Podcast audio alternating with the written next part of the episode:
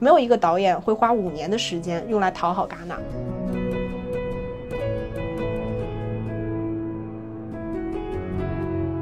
巧克力是不是不要吃了？牛奶是不是不要喝了？早都是老外都是老外的东东西。你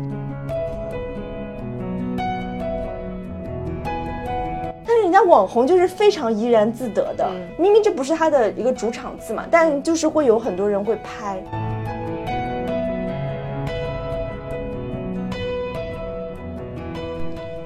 欢迎收听电影疗养院，这是来自电影疗养院的戛纳特别节目。Bonsoir, bienvenue dans l'émission spéciale de la qualité。大家好，我是看电影还不忘购物，今天买了一件由印度工人花了上百小时工时手工缝制的奢华西装的小猪猪。石头姐已经笑喷了。笑的就是忍不住。我亲眼见证了你购买那件由印度工人手工缝制了一百个小时以上的那个，就是非常奢华的那件衣服。然后嗯期待你在戛纳哪一天蹭红毯的时候，我帮你拍两张照片，好吗？好，可以。嗯，大家好，我是在戛纳治疗好了失眠的石头姐。在戛纳，每个 每场电影都睡得可好了，对吧？在国内的时候，就晚上经常失眠，还要吃褪黑素什么的。现在一进电影院就睡觉。所以戛纳真的是个神奇的地方。嗯嗯，觉得它的那个空气里面就飘散着，可能是什么氧离子含量高啊之类的，或者是空气里飘散着催眠的素吗？催眠的东西，就是让人除了吃饭就是想睡觉。那我们今天其实跟我们戛纳以来前几天出的节目都不太一样，因为我们嗯前几天其实有点偏我们在戛纳分享的这个短节目嘛，主要是嗯包含我们看片的一些情况。然后今天的话，是因为我们其实来戛纳也有好几天了，对吧？对十六号。对，也有四五天的时间了。嗯然后我们想给大家聊一聊我们在戛纳，就是这些天就是参展以以来的一些对于戛纳的观察，然后也可以给大家破除一些大家对于戛纳的这个迷信或者是误解，然后也可以关于就是最近比如说我们华语片有很多入围到戛纳的一些大家的讨论，我们可以分享一下我们自己的一些看法。那我们首先就是要聊一聊，其实前两天在短节目也聊过，我们看了呃今年唯一一部入选主竞赛单元的华语片是嗯王斌导演的《青春》。嗯啊，然后其实这部片到目前为止呢，就是评分还是挺高的。嗯但是我哎，我们看到今天看场刊是但是我看到，其实在，呃小红书或者是微博上面，关于就是王斌导演他在影片之后的新闻发布会上关于命运的讨论的言论，还是引起了蛮多争议的。嗯，呃，是因为当时的青春的新闻发布会有一个记者问到他，就说他的之前的作品其实很多是关于这个中国人命运的表达。嗯那他是如何看待命运的呢？然后王斌导演是这样回答的，他说中国人和西方人讲的命运是有差异的，西方人讲的命运可能是讲人，也是讲动物。从小到老，最后死掉，自然规律不可违背，在中国也有这个意思。但我认为中国人讲的命运是对强权、权力和更大势力的一种屈服。嗯，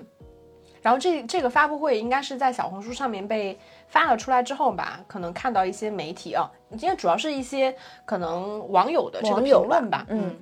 就是大概网友的评论会有大概两极的一个一个分化，嗯，有一集的分化，他们会觉得啊、王斌导演非常就是关于这命运的论调比较谄媚的嘴脸，让人感到不适。他觉得西方的金钱帝国难道不是向金钱和权力屈服吗？嗯嗯，如今的霸权政治下，各种国家都遭到了欺凌，但是我们国家是有延续千年的文化历史，有公平选拔的公务员制度，所以他网友觉得王斌眼中的强权不过是金融资本带来的不公，觉得王斌导演把什么都做了一个很片面的概括，这是代表其中的一个、一个言论嘛，嗯嗯主要是还是认为崇洋媚外嘛，对吧？然后丑化中丑国。丑化的中国形象嘛，嗯那另外一派呢？另外一派的言论，我觉得还是比比较客观和公正的吧。他们就觉得，其实王斌讲的这个话，并没有什么不对的地方。因为的确，我们私下也讨论，就有的时候经常就说这个命运不公平的地方，或者是其实我们是无能为力的。嗯，那我们这无能为力当中，一定是会有对一些所谓的强权或者是更高权力的一些一些妥协和屈服。嗯，所以我讲，我我自己觉得他讲的其实是没有什么问题的。嗯，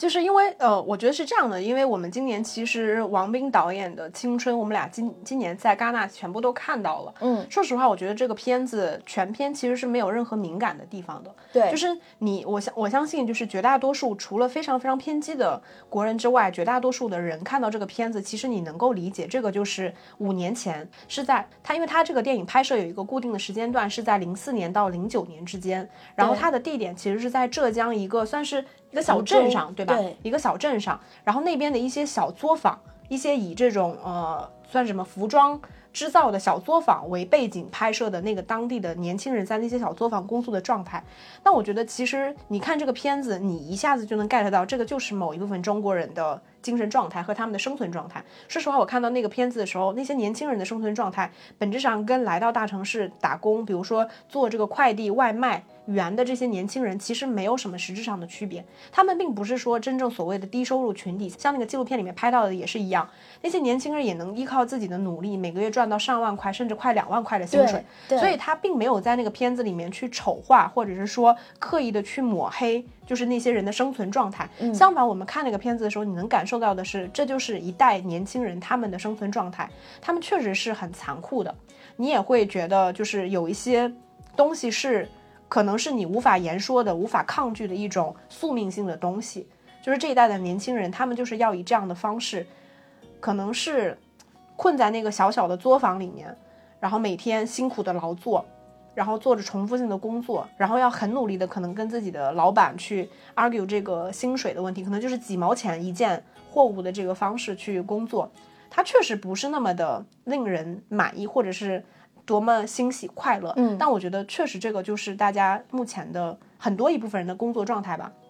包括我自己，我觉得我们也是一样，我们就是要很努力、很努力的工作。你才可能就是说能赚到一些钱，所以呃，我我自己的感受是，包括因为这个里边就可以再聊到，因为我们今年其实呃今天嘛还看到另外一部入围了戛纳一种关注单元的魏书君导演的新片，就是朱一龙演的那一部《河边的错误》，然后我们今天其实也看到了那部片子，说实话，那部片子的观感非常一般。就是我不能说那部片子它是一个很烂的片子，但是其实你看到那个片子一瞬间，你就可以理解为什么这部片子能够入围到戛纳一种关注单元的里边，就是因为它是一个可能在戛纳的语系里面，一个西方人可能会喜欢的一个东方式的故事。它的故事背景设定其实也是在九十年代。跟我们现在当下中国的那种呃很都市化的状态其实不一样。我们具体不去聊那个片子，因为这个片子肯定它早晚是要上国内的院线，大家可能是会看到这个片子的。就是我不能说它是一个很烂的片子，但是它里面其实充满了我觉得大量让人感觉在创作上没有那么真诚的东西。它是有一些投机取巧在的，就像我们说，可能你今天就是要去参加高考，你就是要完成一个语文的考试作文。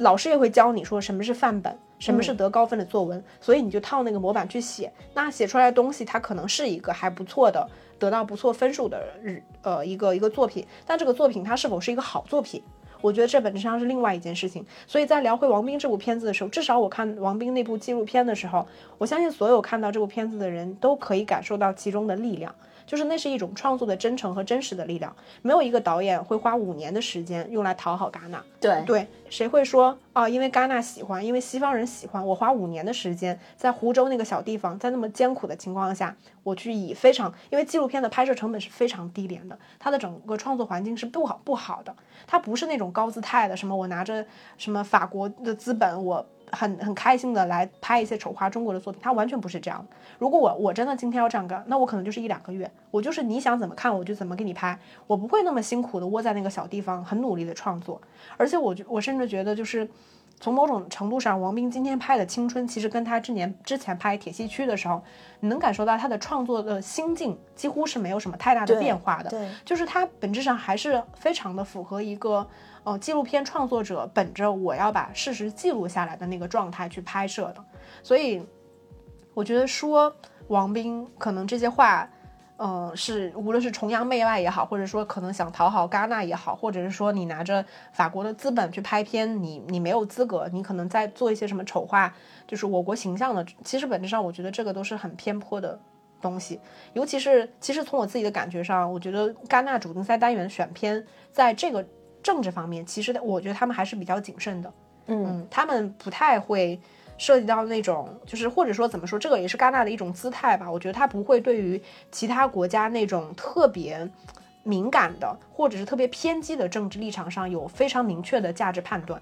就是我就是要选这样的片子入入围我的主竞赛。其实尤其是在福茂领导下的这个整个戛纳的班底，我觉得他们不是这样的态度。包括像我们今天看到说魏淑君那个片子，明明只是一种关注单元的首映，但是福茂也亲自到了现场。然后他是法语怎么夸的魏淑君？他其实没有说以特别夸的姿态，但是他就是呃，他到现场了，然后他就说我今天要给大家介绍一部。来自于中国的电影啊，现在中国的电影市场也在发展。嗯，然后他看到了这些中国年轻的电影创作者，然后有一个一个念出名字来，让整个《河边的错误》的主创站到就是现场。然后最后快结束的时候，他还用一句中文，他说：“你好”，跟大家特别热情的打招呼，就是你能看出福茂还是有在特别特别热情、特别激情的再去介绍这部中国电影。嗯，所以其实从我的感受里面，我觉得整个戛纳它不论是对中国，我觉得甚至是其他，因为今年福茂不是说他们整个戛纳可能会更关注像非洲，对，然后中东地区等等，就是你能感受到他在选片的时候，他们不会有一些特别极端的政治表达，不会，就甚至我觉得他们可能本质上，我觉得戛纳它是一个电影节。它不是一个什么政治活动，但你肯定无法避免它里面会有一些可能政治倾向。对。但是其实从我们普通的观众，无论你是来自哪个国家，我觉得他不会刻意的丑化你，或者是故意恶意的引导你。我觉得本质上不存在这个问题，所以大家也没有必要太过于的敏感，就是没必要上纲上线。对，没有必要，就是一个人他只是表达了一些他自己的立场，你就过度去解读。其实我觉得我们。过度解读一件事情是一件很可怕的事情，就是你可以去，你可以以自己的方式去理解它，但是如果你一旦给它定性成一个特别高的东西，那你本质上就是在逼大家去站队。嗯，我觉得这个东西它不是任何一个国家的艺术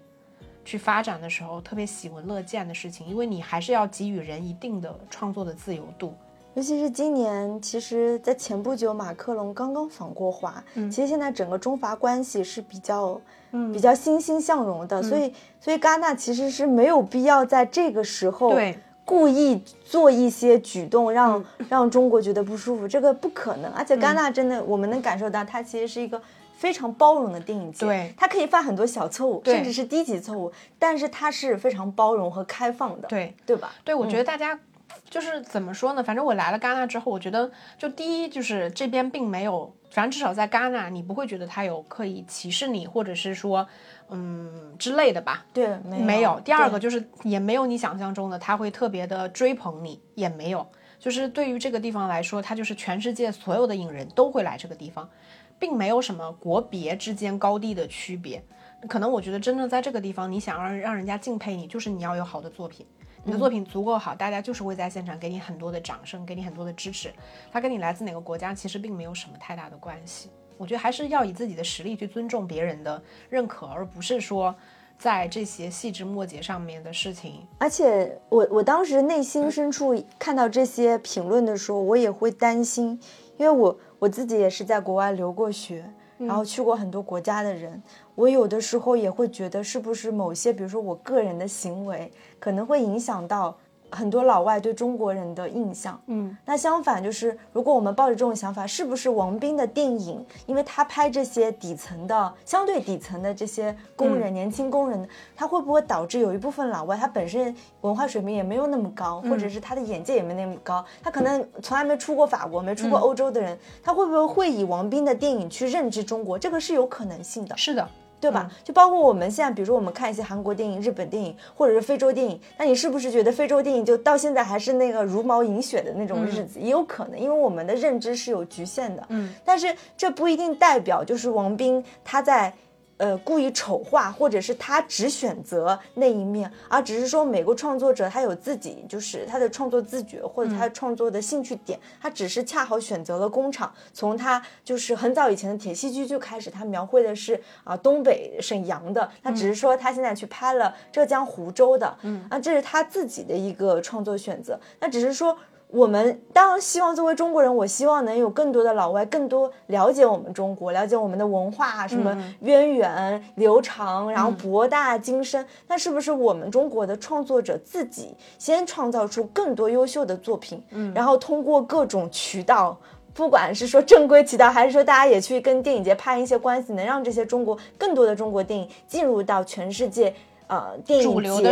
的视野，就我觉得这个才是最重要的，而不是先偶尔有一两部，对吧？入选了，我们就去批判他的那个政治立场，对吧？批判他，挖一些细枝末节的点去去做一些小故事、小作文，这点我是不赞同的。其实我一直觉得大家还是要尊，就是要尊重一些基本的客观事实，就是在电影这个领域里面。那欧洲的电影节，或者是说美国，他们在主流国际主流啊，你不要说中国，我们在国际主流的市场上，它就是占有话语权的。嗯，所以为什么像今年大家也会说，感觉今年华语片在戛纳也算是一个小爆发？嗯，因为除了王斌之外，今年还有三部华语片，然后加一部短片，其实今年都有在戛纳入围一种关注，或者导演双周，或者是至少是展映啊影评人周等等，反正至少会有华语片。但其实我们来了之后，我们才发现，其实韩国的片子非常多。甚至我算了算，韩国的长片其实远远要高于华语片。嗯，就是，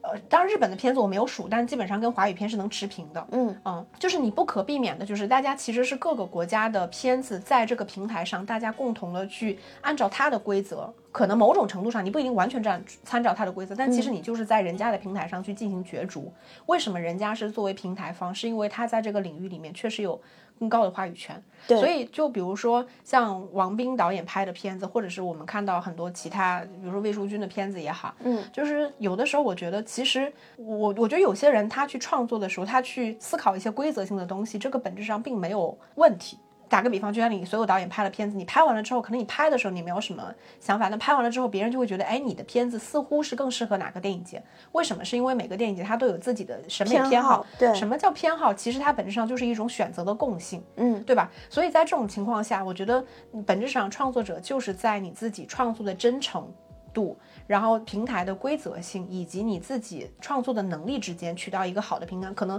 同时还有一些所谓的人脉关系，有一些运气成分，可能还有一些国际大的环境背景，这个大家的话语潮流等等，可能是一些综合性的因素决定了最终可能是哪一个片子能在这个平台上被大家看到。而且你不可否认的就是，戛纳它确实是一个非常大的平台，能够给很多的年轻人机会。就这一点，在国内我觉得你也无可否认，什么样的。片子它入围了戛纳，我们都会觉得很开心，你觉得这是一种荣誉，觉得我们中国人在整个主流的国际电影界里面占有一席地之地。我觉得这个本质上没有什么问题，你不能说因为我去别人那儿参赛了，你就觉得说我是在。崇洋媚外，对，那你那你是不是如果这样的话，你也不要学英语了，你也不要考雅思托福，你也不要考什么英语四六级，那因为这个是别人的语种定的一种考试的标准，是吧？那是不是所有的东西，比如巧克力是不是不要吃了，牛奶是不是不要喝了？早都是老外的，都是老外的东西。你这些事情它只是事情，你不能一定要去站队，这个事情我觉得是不对的。然后再回到王斌那个片子，你说。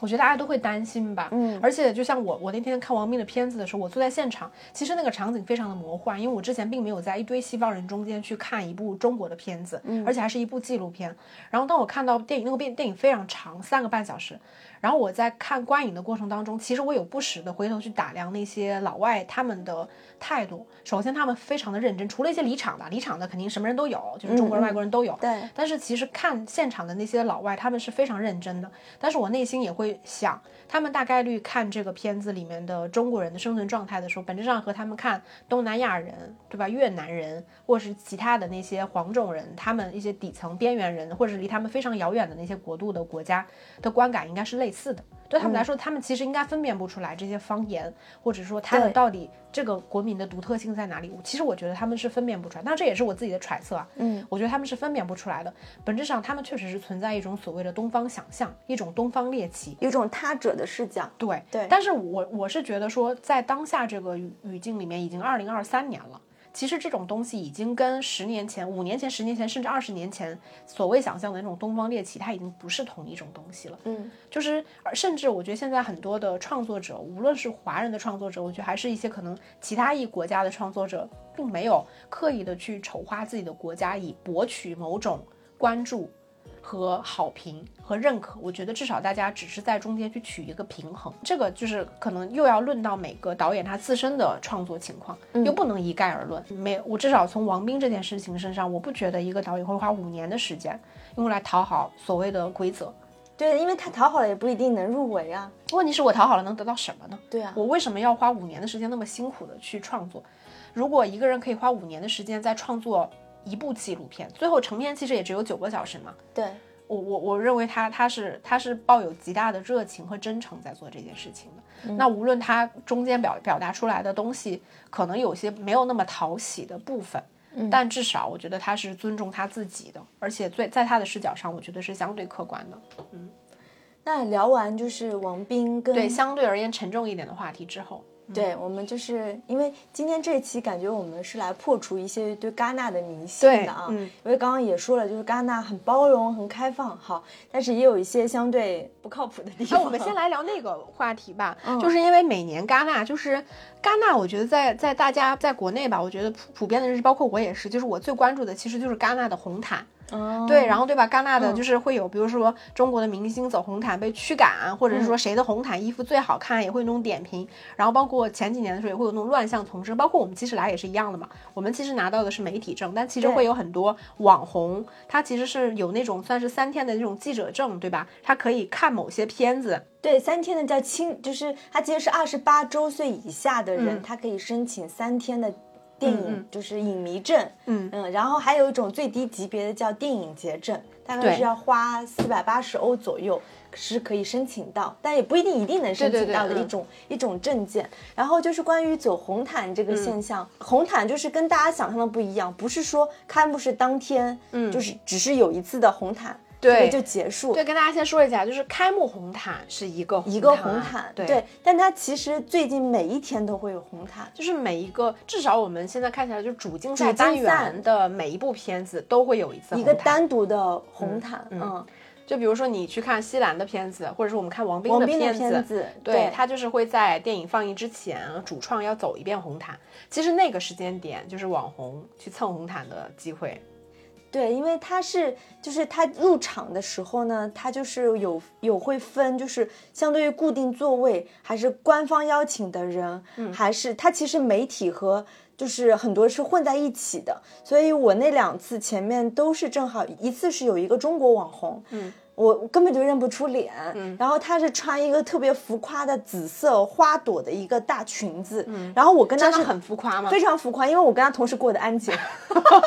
就是我们同时被一个黑黑人大哥就是搜了包，就是什么撑伞要撑开的，所以他是他那个网红也是一个人吗？对他是一个人，对，因为必须我们要有那个就是二维码，我们才能通过安检嘛。我第二次呢遇到另外一个网红呢，是一个中东网红，他呢是有一个助手帮他去拿包，嗯，和拿什么伞。等到他进安检的时候，他的助手已经是不能进那道关卡的，因为他没有那个二维码可以扫。我就发现，就是我们就是媒体，就是进那个红地毯，你就会觉得很丢脸，因为你知道他是有一台那个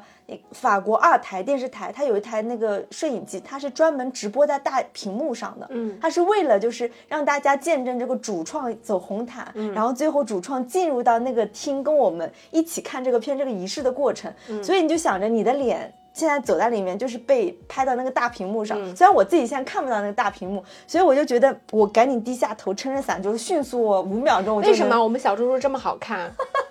我就是想迅速冲过那个红地毯，就是毫无你看你留恋。就当不了网红，对，就是脸脸皮太薄，我只要想到我这个脸会出现在那个大屏幕你下次穿着你那个印度工人手工做的那件衣服，奢华的衣服，对，走个红毯。里面穿那个低胸的那个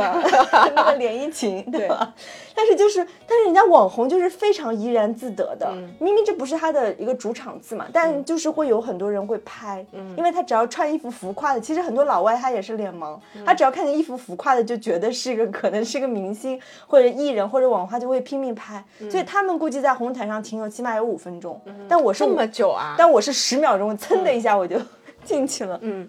所以还挺逗的吧？所以我就想跟大家说，就是我们最近在戛纳的观察，就是首先就是大家不要误解，觉得国人爱蹭红毯，全世界的网红都爱蹭都爱蹭。然后我们最近的观察就是说，比如说明星，其实你在戛纳，除非他们走红毯的时候，日常其实你是比较难见到的。然后我们但是在戛纳的那个就是主会场门口，嗯永远有一些穿的非常浮夸的人在那走来走去，男的女的。其实我见到的亚洲人反而是比较少的，主要还是一些咱也分不清说是哪个国家的网红，但你一看就知道他们是网红。他们会画那种非常浮夸的眼妆，然后穿的衣服也是非常浮夸，可能还是就是露肤度是非常高的那种。然后就是会去蹭这个首映礼的这个红毯。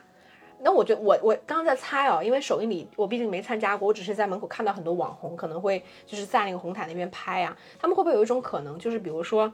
在戛纳很早，比如说戛纳亮天天亮天亮得很早嘛，五六点对，什么这种，然后就跑到红毯去拍。那那个时候应该没有保安，二十四小时在门口守着吧？对，还有一个事情很有意思，就是嗯我那天听我一个法国朋友说，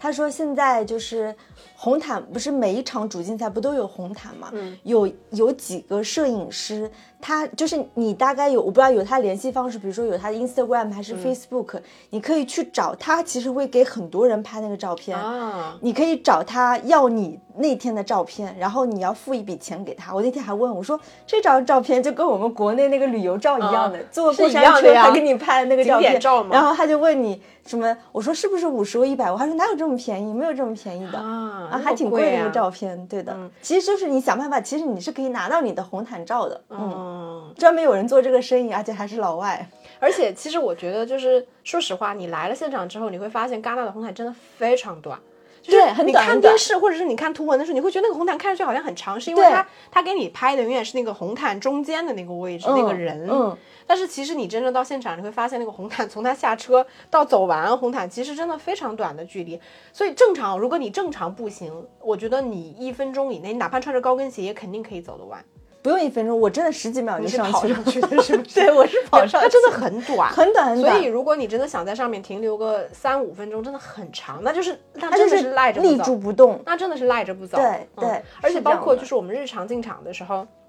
就比如说，哪怕不是首映礼，嗯你正常去看片的时候，其实还是会有一个时间点，是我们要路过那个红毯，就走上红毯那个台阶。对，然后我他管控很松的时候，其实我也是看得到网红，他们就在中间，就是因为你走走红毯上面是有个台阶的嘛，嗯他们就在台阶最下面那个位置就开始拍照、自拍啊什么的。但其实你知道，就是我们进就过安检之后，就不断有工作人员提醒我们自己是不能拿出手机拍照的。嗯，所以就为什么人家能做这个生意，就是因为只有他们拿绿证的摄影师才能，就是官方的拍照那个影，院里边吗？不是进到你，就是红毯那个距离，就在红毯上是自己不能拿出手机。但是其实我看到过很多次，经常有人对有人，但其实工作人员会来劝阻的。嗯，因为我我那天就第一次走红毯的时候，其实我想拍我后面那个网红，那、我刚掏出手机想拍，就被工作人员制止了。嗯，所以我就只能只能走。而且你还记得今天下午，就是我们不是在电影节那个主会场门口有两个特别奢华的酒店嘛，就一堆人在那边看热闹嘛，嗯对吧？很多人还拿着那种长枪大炮在拍，我们不就凑上去了嘛？然后我就开始跟旁边两组不同的法国人就是聊天，我说：“哎，你们在等谁啊？今天就是哪个明星就来？”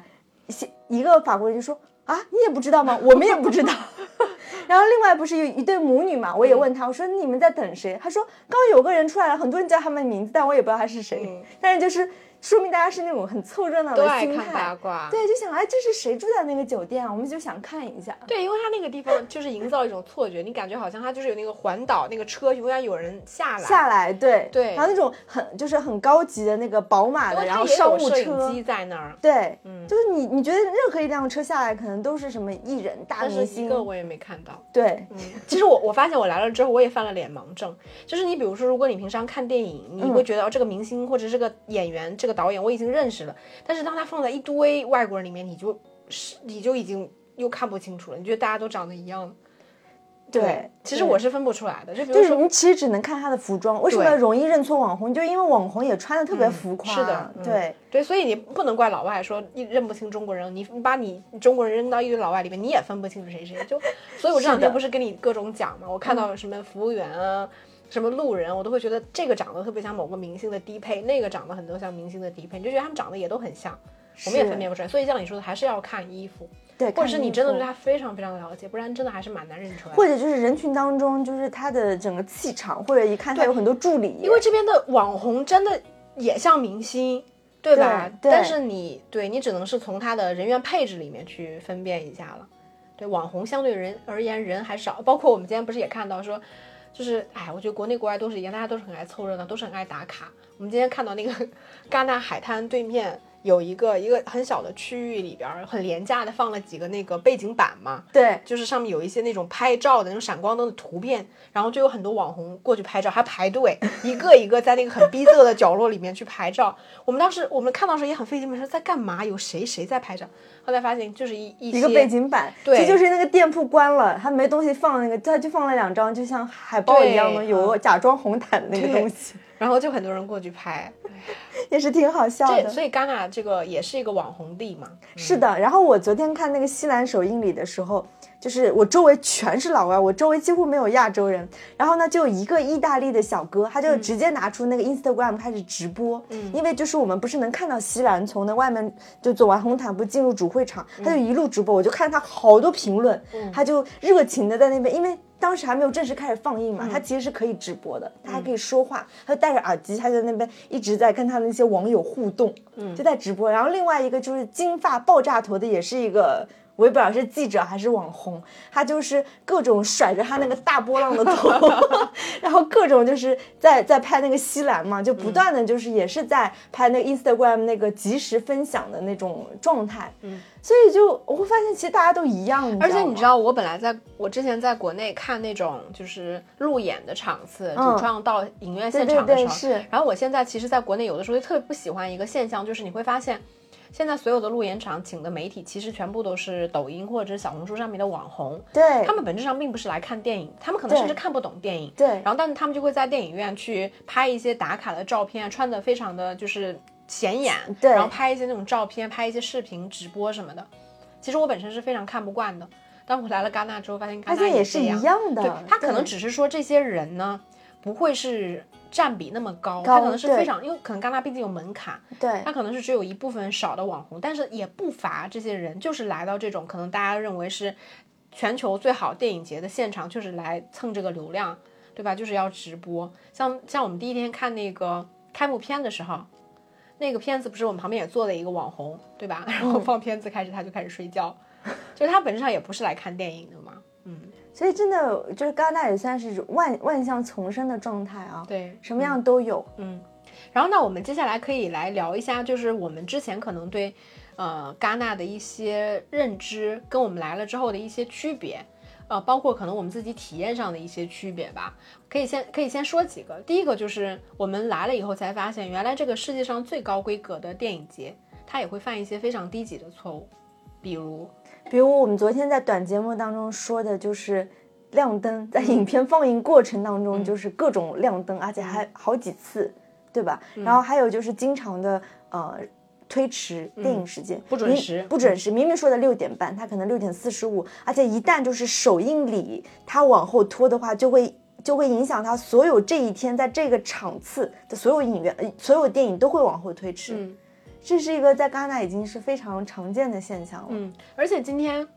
今天因为那个碰到了那个陈哲艺导演嘛，然后他就在讲到说他几年前的片子，应该是爸妈不在家的时候来戛纳的时候，他就讲到说他在戛纳首映的时候放着放着，突然后半段电影没声了。嗯，就是也是个非常低级的错误嘛。是就是其实我觉得戛纳还是会犯蛮多低级的错误的，而且就是戛纳跟我们国内电影节不太一样的，就是我们比如说你购票了，然后你买了票之后，它其实有座位的。嗯但是到了戛纳这边呢，就是本质上它所有的票它都是你随便坐的，就是你对他最多规定说你你能做什么 B 到 K 但是我来的时候，我发现他那个也完全不 care 那个区域，他就是你随便坐，他可能有些票标了，反正我至少看了那场，他就是你随便坐，然后随便坐就会发现一个很有意思的地方，就是，哎，这个电影院明明最好的一些 C 位永远是没有人坐的，对，因为大家喜欢坐边上的位置，为什么呢？是因为方便大家出去上厕所、和休息离场离场。对，然后后面我也发现这个技巧了，就是因为你可能来的你还很庆幸说，哎，我坐到了最好的位置了，然后你就会发现其实很多厅它的那个座位是很逼仄的，你进出会。因为我不知道，反正这边的人还特别习惯那种，就是他给你让座位的时候，所有人都要站起来，站起来，对，然后让就是因为过道太太窄了，对，然后所以你就想想，你如果坐在中间影院中间，你突然中途想离场或者想上厕所，那你这心理压力多大？是的你出去了你都不好意思回来了。是的，所以大家就是喜欢坐在边缘，还有一个我我觉得是因为边缘那个确实它的座位相对来说更宽一些嘛，你可以因为你可以把脚伸在外面，对斜对角，包括包啊嗯什么的也比较好放在外面。嗯，因为我觉得戛纳的那个座位，至少我去的好几个厅，它的位置其实远远不如国内的，就是叫什么位间距大要宽，，嗯对，它是真的很很窄，而且我觉得我已经算是比较瘦的，腿也比较短的人了。放不开。我我基本上都是非常小心翼翼的，我甚至翘二郎腿，我都是。就是感觉伸展不开，但有很多你知道很高大、很肥胖的 欧洲人坐在里面，一动不动。哎，这个事情我真的是，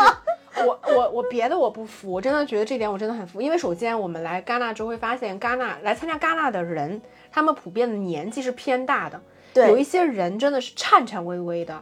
就是那种可能拿着手机都是要放要拿那个老花镜都看不清的人，然后他们来看戛纳的电影，居然可以全程一动不动。真的没有人懂这件事情，我真的很服。就是如果他要走，他就是走；他要留下来，他就是能一直保持一个姿势，甚至我就说那天看王斌的片子的时候，我有的时候都有一点昏昏欲睡了。我一扭头看旁边一个一对儿，就是老头儿老太太，嗯他们应该是个记者，同一家媒体的，两个人坐在那里一动不动，就拄着下巴看了全程，非常认真。我当时觉得他们好像就是被石化在那儿了一样。对我也发现了，因为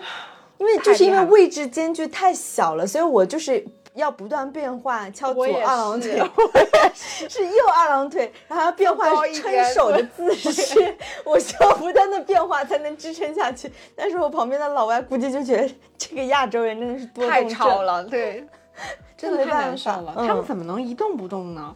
就包括今天我们看片也是，我们在二楼看片的时候太窄了，那个位置比比一楼还还窄，对。我旁边那个大哥，我觉得那个大哥至少有一米八几，然后又很壮，全程没有动过，没有发出过任何声音，就那样看完了一个半小时，我真的内心非常的服气，这点咱们不得不服。嗯，这样子，我觉得这个就是一种能力嘛，就所有我们国内看观影团的坐进去就不动，发起一个比赛，对，嗯什么就是什么不许动木头人的那个比赛，嗯嗯，哦，但是我觉得就是我们说到就是戛纳可能会犯一些很低级的错误嘛，但整体而言，我觉得他们这边的电影节的工作人员，嗯还是非常 nice 的，嗯，而且就是态度真的很非常非常好，这点我真的很服气，就是态度真的非常好，然后井然有序，然后给你引路什么的，就是也都很都很 nice。对，我就说有一天早晨，我不知道怎么样就进入他们工作人员的那个候场区你，是怎么进去的？我都不知道我是怎么进去的。然后进去了以后，就是很多很多人，就是像一个小隔间一个隔间，大家都要拿那个工作服进去换工作服。然后我就傻眼，我就说我要去那个阿涅斯瓦尔达那个厅，我不知道怎么走，走错了。然后一个黑人大哥就拿着一串钥匙，因为当时其实太早了，才嗯不到八点，就七点多的时候，他就一串钥匙帮我开各种门，就把我送出了那个厅。他们真的态度非常非常好，他们也不会说，哎，你怎么就走到这儿来？你走错了。我觉得很容易，就是我们在国内会碰到这种情况，就是大家会指责你怎么走错了。反正我我觉得总体而言吧，就哪怕上海国际电影节，因为上海国际电影节其实你也很难接触到特别多的工作工作人员对但是至少你参加了，你没有觉得他们有这么强的服务意识，对这点我觉得还是挺佩服。可能是我也不知道，可能是还是毕竟是办了七十几年的电影节，他在这一块儿还是处理的很好的。嗯，然后还有一个误区就是大家是不是觉得就是在戛纳看到的都是好片？哦，这个真的不一定，嗯就是会有踩雷的，所以其实他提前离场的概率还是蛮高的，每一场都会有提前离场的人，对吧？只是说数量多少的问题，嗯，而且也会看到让你觉得难以忍受的，不管可能是剧情，比如说特别无聊难以忍受，或者是剧情特别刺激难以忍受，然后我没有看到过刺激特别难以忍忍受的。暂时还没有嘛，对吧？后面好像感觉也没有，我好想看一个刺激的。对，然后还有一种就是，它真的不一定是质量很好，因为我们光看主竞赛，我们就能看出，现在有两部主竞赛只有一点几分，像我看那个回归就只有一点三分，嗯其实非常非常低的一个分数。嗯，你他甚至就是把这部片，比如扔到现在就法国马上就上映了，可能它的票房都会很惨。嗯它不一定说是最好的片才能够进戛纳。嗯我现在想了想，就是我们参加戛纳跟我们参加其他电影节一个很大的差别，就是可能我们像参加上影节，或者是嗯，像之前在台湾参加电影节，就是有的时候你不会那么期待主竞赛单元，或者说有的时候我们看可能看的是修复片，或者是看到一些我们觉得很难在大荧幕上看到的片。但是在戛纳，是因为基本上你在戛纳看到的所有片都是这些这个片子的全球首映。对，所以这些片子为什么能在戛纳进行全球首映，也是因为有一批人，他们按照他们自己的审美偏好，嗯，当然审美偏好只是一一一一部分，我觉得他们也会平衡各个国家各个国家的片子，然后各个类型的片子，嗯。包括各个导演的片子，我觉得他们其实都会平衡这些东西，然后最后选下来的一批片子，所以这些人的片子可能不能代表说真正的所有人的这个品味，嗯所以确实会有一些踩雷的情况，有些片子是真的很难以忍受。嗯对，我觉得也，嗯，真的不算是有些片子真的不算是什么好片，它可能甚至可能只是某一些方向上是有一些可圈可点的地方，或者有一些亮点吧。对是的，嗯还有一个就是是不是能被戛纳选上的华语片就是最好的华语片？我觉得肯定不是。嗯，嗯，比如说我们看到华语片当中就有我们觉得比较一般的，你就不能直说了。或者我们刚刚在车上还说，我说那个今年选进那个戛纳的，他可能是拍，比如说拍浙江湖州的啊，嗯，拍那个或者是九五年的中国，对吧？嗯为什么不能放《爱情神话》呢？这也是一种展现我们真实的目前在中国上海很洋气大都市的一些中年男女的。呃，纠葛和生活，但是就没有放嘛，所以不代表选进戛纳就一定是最好的华语片，它只是其中一部分可能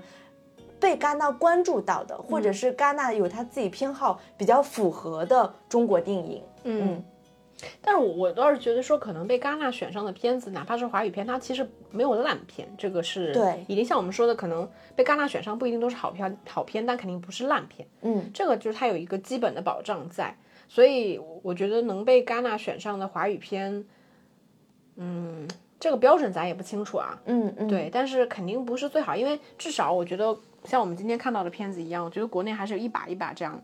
可能跟他做的差不多水平，甚至比他做的更好的片子也没有来到戛纳。本质上，它可能还是一个渠道的问题，就是你是不是跟戛纳足够的熟悉，你是不是有这方面的资源你。是不是戛纳嫡系培养的？你是不是从你的第一部短片开始就被戛纳关注到的？，对，是的，是的，我觉得这个中间复杂的因素还是挺多的。是，嗯嗯我们再说一下，就是我们觉得戛纳这边有一些特别好的福利吧。就首先，我明显感觉到在戛纳这边，他对于媒体的尊重程度是很高的，是比其他电影节真的要明显很多。因为在别的电影节里面，比如说他可能对嘉宾，嗯，对吧？就是、或者是对影人，他的态度更好，对媒体其实没有那么 care。当然，这个事情在戛纳可能媒体也是。嗯肯定没有像说什么主创啊那么待遇那么好，但是你至少能感觉到整个戛纳他对于媒体是非常尊重的，是。然后包括还有一些非常好的福利，比如说免费喝咖啡，真的超好。那天我第一次因为看完那个首映礼去了失之愈合的新闻发布会出来，我就发现了一个很宝藏的地方，就是非常兴奋动的。对。我说在主会场里有个 Nextpresso 赞助的一个咖啡厅，大家都在排队，我就凑热凑热闹，我一直在排队。正准备掏钱的时候，我发现大家都没有付钱，我才意识到这是可以免费喝咖啡的，因为毕竟也是品牌赞助嘛。后来我就跟石头姐说，所以我们今天就去免费，免费咖啡非常好，因为你想想，在戛纳这边喝一杯咖啡也要三欧左右，对吧？对，两三欧吧，再加上不一定有这个时间，对因为我们经常要把时间花在排队上，对我又不可能慢慢悠悠喝着咖啡排着队。但是我如果能省这个钱，我还是想去喝它免费的咖啡。而且我们今天排队其实并没有很夸张，对对，嗯就是它的那个咖啡出的速度，而菜单也很全嘛，嗯对吧？出咖啡的速度也很快，然后感觉那边呢挺好的，就是可以喝杯咖啡休息一下，跟其他人聊聊天。然后包括外面还有一区域，就是各种媒体啊什么在那边工作什么，我觉得这个其实挺好的。还有一个就是我们那个戛纳，我们当时领媒体证的时候，其实每一个媒体证上面它单单独会有一个你的 WiFi 密码，嗯，然后你进入到那个戛纳的主会场之后呢，你其实因为我们的这个网真的很差，嗯但你就可以连它的那个 WiFi，, 用你自己的密码去连。就我觉得它就是很贴心，它考虑到了你媒体，其实你在各种环境下，你可能都要把一手消息发出去，对，所以他就是很贴心的准备了 WiFi。嗯这点我觉得真的就是做的也很细致，包括就是像戛纳的场刊，像之前我们参加其他的电影节的时候，其实没有这么明显的感觉到，像戛纳这边，它就是每天会有各种刊物，嗯比如说各个影院的排片，然后包括场刊的这个主竞赛的分数，然后包括电影的一些电影节的一些活动和杂志等等，它其实都会有工作人员在主会场，包括各个影院附近去发放。包括就主动给你发放也有，或者是一些报亭这样的环境也有，就是你可以免费的领取。嗯就我觉得它是非常的贴心的，嗯，这点我觉得做的也非常好。然后包括就是我们那天也逛到了戛纳的那个呃周边商店嘛，这个我也很喜欢。我觉得可能对影迷就是都会喜欢这种周边，我超开心看了，因为它里面就有各种戛纳的什么帆布袋啊、帽子啊、笔记本啊，然后还有那个对笔啊，然后包括冰箱贴，对对，然后。它主要是帆布袋的设计，就大概有二二十几种吧，我觉得肯定是有五颜六色的不同材质、的款式，对对，什么都有。然后价格我觉得也还好，对对，然后你就会觉得可兴奋的。然后现在想想带从戛纳带什么土特产回去，那可能就是带个戛纳的帆布袋啊，或周边啊什么的，就这个是有点开心的。嗯，那我们最后在除了我们现在聊到的一些观影的板块之外，就是因为我知道你你那天其实有跟你朋友一块儿去逛了戛纳的电影节市场嘛，就是那边的情况是怎么样？我听说戛纳的电影节市场是全球所有电影节当中最大的。嗯，我见识交易市场，交易市场，我见识过之后，真的是它其实有两个整层，嗯，就是零层和负一层都是电影节的教育市场。嗯，然后它的那个单位其实就是大家理解去参加那种展会嘛，嗯。它可能每个品牌或者每个公司，它其实有自己的一个小展位，嗯。那这个展位就是或大或小，然后基本上就是它是，比如说我那个朋友，他是代表着 Fortissimo 来的，嗯。那他们就是今年是带了几部华语片，有徐浩峰最新的武侠片，嗯。陆川的纪录片，然后还有就是今年春节档刚刚上映的《深海》嗯。等等，他们其实带着这几部片子，所以他现场布置那个展会就是会布置一些，比如说他们的电影海报，嗯，然后呢桌子上会有一些电影的小宣传册等等，然后就摆两张桌子，两个工作人员拿着电脑，他们就随时等候着说，哎，感兴趣的人可能能坐下来跟他们约个时间，他们会聊一聊，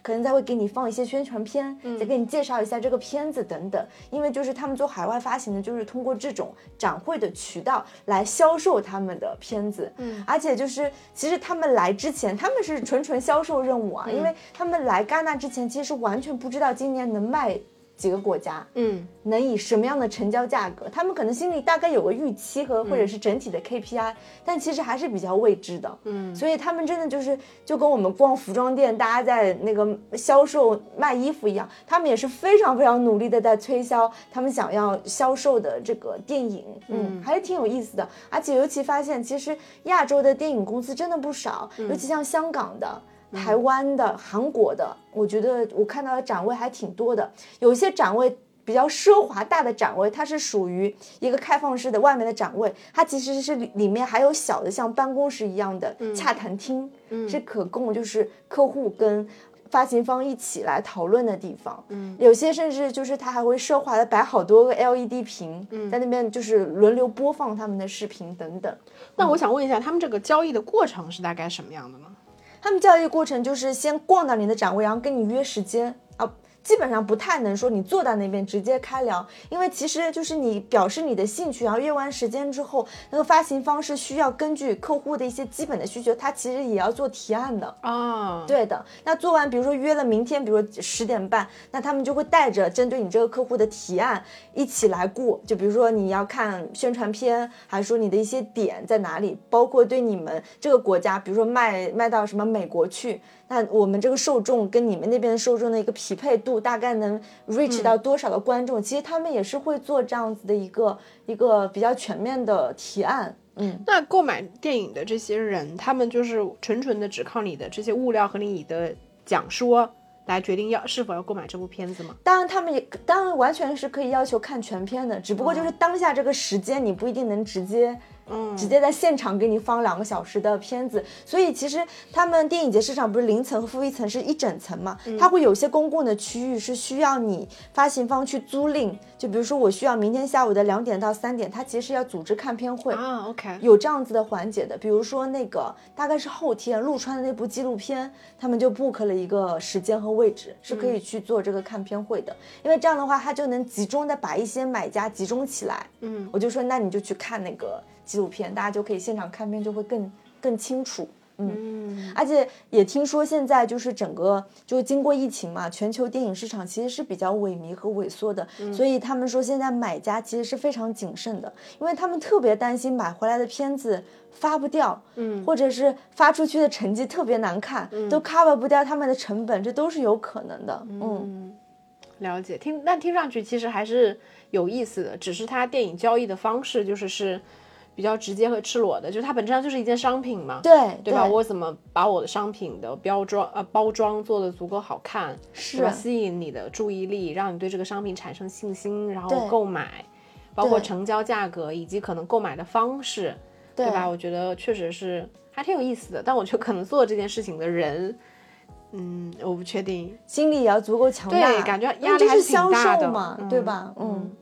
就现在就是听说很多电影公司啊，就是他们都是垫资差旅，嗯，先自己把酒店和机票出了，如果你这次能卖掉。然后你再把你的基酒 从那个卖掉的钱当中报销回来。嗯，我听说很多都是这个样子的。嗯，确实还是比较艰难的。哦，比较艰难的。然后我又突然想到一件事情，就是我们今年在戛纳这边，就是我们来入住第一天的时候，不是就有法国人把我们当成韩国人了吗？对。然后后来他就说是有很多韩国人到戛纳来。对。然后因为我们其实已经至少我我们虽然是第一次来戛纳，但是可能整个中国的媒体加影人至少已经有两三年的时间，其实没有来过戛纳。然后我们来了之后就发现，至少在电影节那边确实非常多韩国人，就是亚洲面。孔以韩国人为主，为主，对的，所以可见，我觉得至少韩国现在整个的电影市场发展确实还是非常好的，而且它可能融入主流视野，包括这几年韩国跟 Netflix 这种，其实它走的也比较近，对。他们跟整个主流的电影市场，我觉得可能关系是更近的，所以他们在国际化就是商业化这块可能做得更好，包括国内可能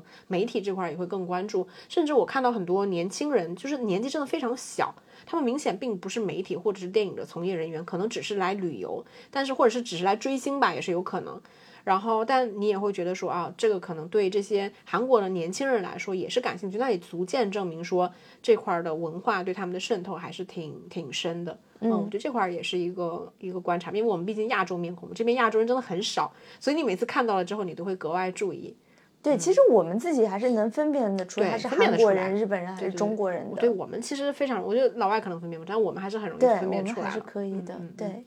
好啊，那我们这期节目差不多就这样喽。后面还是请大家持续关注我们的长节目跟我们的短节目。嗯，好，那就下期再见吧，拜拜。